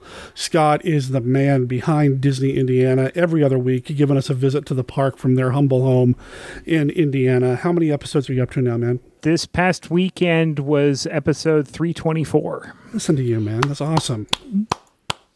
Congrats, man. And Disney keeps buying up properties, so you're going to have plenty of stuff to talk about for a long time. That's the craziest thing is he will never, ever, ever run out of material because they own everything. yeah, we actually got our first episode on The Simpsons not too long ago. We talked about Treehouse of Terror. love it. Love it. And then uh, Mr. Joe Stuber over there knocking it out of the park, man. Comic Book Central, bringing comic books to life. You know, I knew that show was going to be awesome when you did your very first episode and you knocked out of the park with Stan Lee as your first guest. All downhill from there, right? Dude, I mean, come on. That was awesome. But you've had some amazing guests over the years. Uh, just a, a grand time over there. If you're a comic book fan, you need to see it. You need to watch it. You got to watch it. Or I'm sorry, you need to listen to the show. Watch it. Listen. I don't know. Stay Well, outside no, you Joe's can house watch it. I launched. I, I launched the Comic Book Central YouTube channel. I, I got some. Uh, I had a Agents of Shield video interview this this year, so that was kind of cool with uh, Henry Simmons and, and uh, Jeff Ward. Like I want to call him Deke because it's Deke Squad, and I got a shirt, the Deke Squad shirt, but it's Jeff Ward. Yeah, we talked about that. Um, so yeah, there are some videos out there. There's more coming. I've got uh, Alan Dean Foster. Uh, we did a video interview, so that's going to be coming up. Wolf Kroeger is going to be coming up for year eight. He is the production was a production designer for Popeye. Um, so if you love the 1980 feature film Popeye with Robin Williams and Shelley Duvall, I've been doing a ton of episodes with that this year. Had the cast, Paul Dooley. Uh, has been on Jules Feiffer, the legendary Jules Feiffer has been on. Uh, Electric Company, I got Paul Dooley created the Electric Company, so that got me on Electric Company theme. And you know, when I get on a theme, I like to do a ton of episodes. So uh, I had the whole cast of the Electric Company on the show. Agents of Shield wrapped up. I had a ton of Agents of Shield. ABC was so nice in letting Comic Book Central jump in for some of the media interview because there's no convention, so everything's virtual. So we get to do Zoom interviews. So that was cool. So the entire cast of uh, cast and crew of Agents of Shield. That's awesome. Comicbookcentral.net and DisneyIndiana.com. Did I get that right? Net Yes. com? Okay. Just You wanted to did. make sure. And if there aren't already links there, there will be links to these two websites in the show notes, of course. And Joe has been on the show repeatedly talking about the Abbott and Costello movies with me, and Scott apparently hasn't been on the show in a long time. I didn't realize it's been that long. Um, I think the last he doesn't he doesn't feel bad about it at all, does he?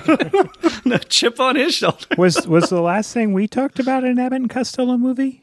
I, Scott, you and I communicate so often off mic, you know, either on Skype or just chatting online. I lose track, man. I am so sorry, dude. But I still, love the my apes. favorite I love that- the apes. You yeah, guys the crushed favorite on thing the that we ape Planet did was Apes. was our journey through the Planet of the Apes movie. Oh, I love that. Love that. Well, we still have the TV series to get through on that. and the Tim Burton movie. No, we don't have to do the Tim Burton film. We're good there. We're good. But we do have the TV series. And you know what? We talked about this on the stream. I'm just going to reiterate for those of you who have not joined us in the Monster Kid Movie Club on the weekends. Uh, next year, we will have the return of 1951 Down Place in some way, shape, or form. So that'll that'll happen. And you and I also have another movie we're talking about doing uh, sometime soon as well. Refresh my memory. The the one with the number, the twenty seventh. Do we get a Oh, that's right. That's right. Okay. Man, oh. so much for a tease. that's right. We'll be talking about the 27th day here in the near future. When you put out 500 episodes, they all, they do tend to run together. yeah, give me some slack here, man. Yeah, this should be episode five twenty seven. So we, the twenty seventh Oh, that'd day. be cool. That's That'd be cool. kind of brilliant. Let's do that. Right on. Well, guys, I appreciate all of your support over the years uh, for the show. You know, promoting and and sharing posts and retweeting tweets and all that other stuff. I really appreciate it. I am proud to call you guys colleagues, and I love what you do. And I'm very happy that we finally got around to doing this movie together because I didn't want to tackle it without either one of you guys. So. And everybody out there should really check out Derek's stream on Twitch on uh, Mm. Tuesdays and Saturdays. He puts in a lot of work setting up the astronomy club and uh, the movie club. Well worth your time, giving us great entertainment while we're all stuck at home. So and see, this is why I should have Scott on the show more often. the amount of work that goes into it, because that's an all day thing. every day you do it.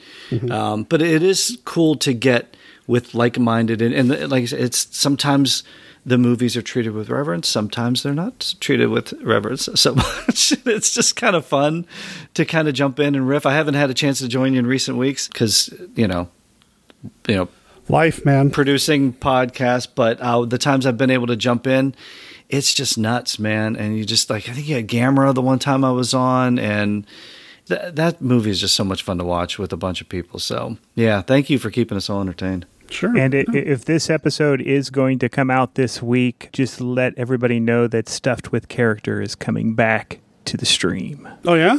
Yep. Right on. Very cool. Because one of the movies you're covering this week is They Saved Hitler's Brain. You're not making a Hitler, are you? Uh, no, we're not making a Hitler, Okay, but I do have an idea for um, a giveaway. It is, it's cool when those things pop in in between the those, the breaks of the movies and the little. Yeah, it's it's fun to watch those. Everybody's working so hard to entertain everybody else right now. Well, you know, it's I'd be doing this stuff anyway, right? I mean, I think we talk about this all the time. Scott would be, you know, mouse ear deep in Disney and Star Wars stuff anyway. Joe, you're a huge comic book fan, and especially of the adaptations, and I love these monster movies. We'd be doing this stuff anyway, right? Right. So to be able to share that with folks and have people enjoy what we do, I mean, that just means a lot. Indeed. All right, gang, I have some editing to do. The clock is ticking. The clock is ticking. I is do ticking. not. Scott does not. That's right. I don't have another show until uh, two weeks from last Sunday. Yeah, and I'm taking a break. I'm taking a week off. So this. I'm taking a week off. I'm taking a week off. I do a well, every other week. In just a few moments, these five American newspaperman, English bathing beauty, German scientist, Russian soldier, Chinese peasant girl will be given the power to destroy every human being on Earth.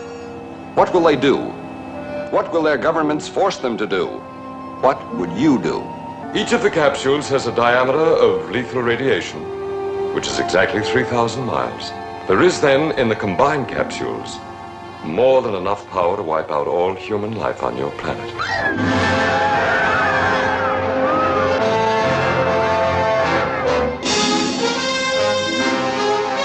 People of Earth, I am an alien from outer space.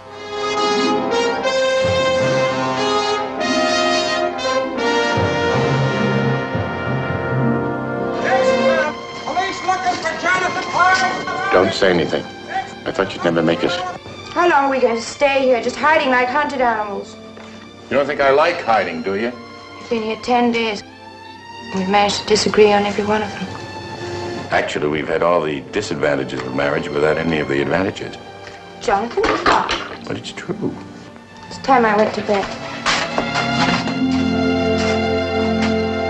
Demand is hereby made for the immediate withdrawal of all American forces and civilians on land, sea, and air to within the limits of continental United States on pain of total war.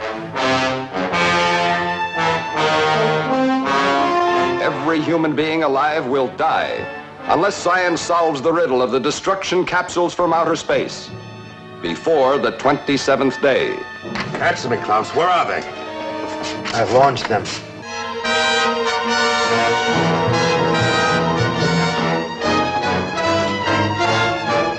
Soon the world will be ours.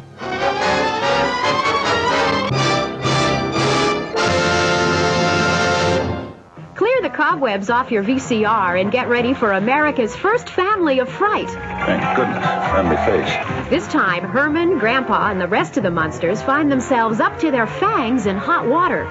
We've been accused of terrorizing a city. If we expect to clear our names, Herman, we're gonna have to do something about it. These Munsters are no dummies. Or are they? You mean that, us? Don't do anything I wouldn't do. You rascal. A mad scientist is sending familiar looking robots on a crime spree, and it's up to the Munsters to stop him. And the more time I thought we were innocent. So join Herman and Grandpa as they go undercover on a mission of grave importance. It all adds up to a frightfully funny adventure and a monstrous good time. Are we there yet? I'll drink to that. How are things in Transylvania? Sid Caesar isn't the only one who gets a charge out of visiting 1313 Mockingbird Lane. The Munsters' Revenge.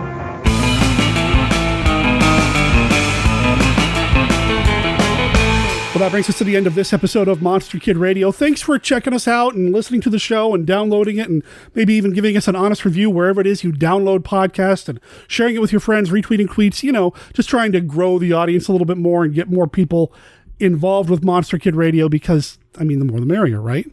I appreciate having everybody involved with the show as well. Special thanks again to Scott, Joe, Mark, and Kenny for being part of the show and for everybody who contacted us with feedback about the show. You can call and leave a voicemail for Monster Kid Radio at 503 810 5MKR. That's 503 810 5657. That voicemail line is what I'm going to ask you to use regarding our upcoming episode 500. It's happening in two weeks. I've already gotten some voicemails from people calling in, letting us know what they like about the show, congratulations, that kind of thing. But what I'd really like to hear I want to know what your favorite Monster Kid Radio moments have been over the past 500 episodes. Please feel free to call that in as a voicemail or send me an audio file and I'll play it during episode 500. Would love to get you involved in the show in that way. Really appreciate it. Our contact information is also over on our website at monsterkidradio.net, where you're going to find links to everything else that you heard about here on the show, including those Amazon affiliate links. So if you want to pick up anything that you've heard about here on the show, the Munster Go Home Blu ray, any of the Ultraman stuff that Mark's talking about or going to talk about, anything that we talk about here on the show, you can find it by clicking on those links and you help the show out that way. And of course, you can find a link to our Patreon page where you can help the show out that way as well. Also, on our website, you'll find links to our Twitter page, our Facebook page, and our Facebook group, and a mention of what's coming up next week. And this time I do know what's happening next week. In episode 499, we are having a new podcaster. He just launched his show, Record All Monsters. Robert Kelly is going to be on the show. And the show topic? Our top three kaiju films not featuring Godzilla or Gamera. I'm excited about this one. I've already got the cover art put together. I'm really pleased with how it turned out. I've listened to the first episode of Robert Kelly's podcast. It's really good. It brings a different perspective to, of all things, King Kong, something that you think may have already been talked about enough. No. Robert brings another perspective, and I really enjoyed that as well. Plus, he played a little game with his co host. Go check it out. I'll make sure there's a link in the show notes. So that's happening next week. And then, of course, after that is episode 500. Until next week or episode 500 or whenever you listen to the show next, Monster Kid Radio is a registered service mark of Monster Kid Radio LLC. All original content of Monster Kid Radio by Monster Kid Radio LLC is licensed under a Creative Commons Attribution Non Commercial No Derivatives 3.0 Unported license, except for Munsters theme. That is copyright 2020, The Graveyard Rockers. You can find it on their album Gravest Hits over at graveyardrockers.bandcamp.com. Go check it out and let them know that you heard about them here on Monster Kid Radio. My name's Derek M. Koch. I'll talk to everybody next week. Ciao.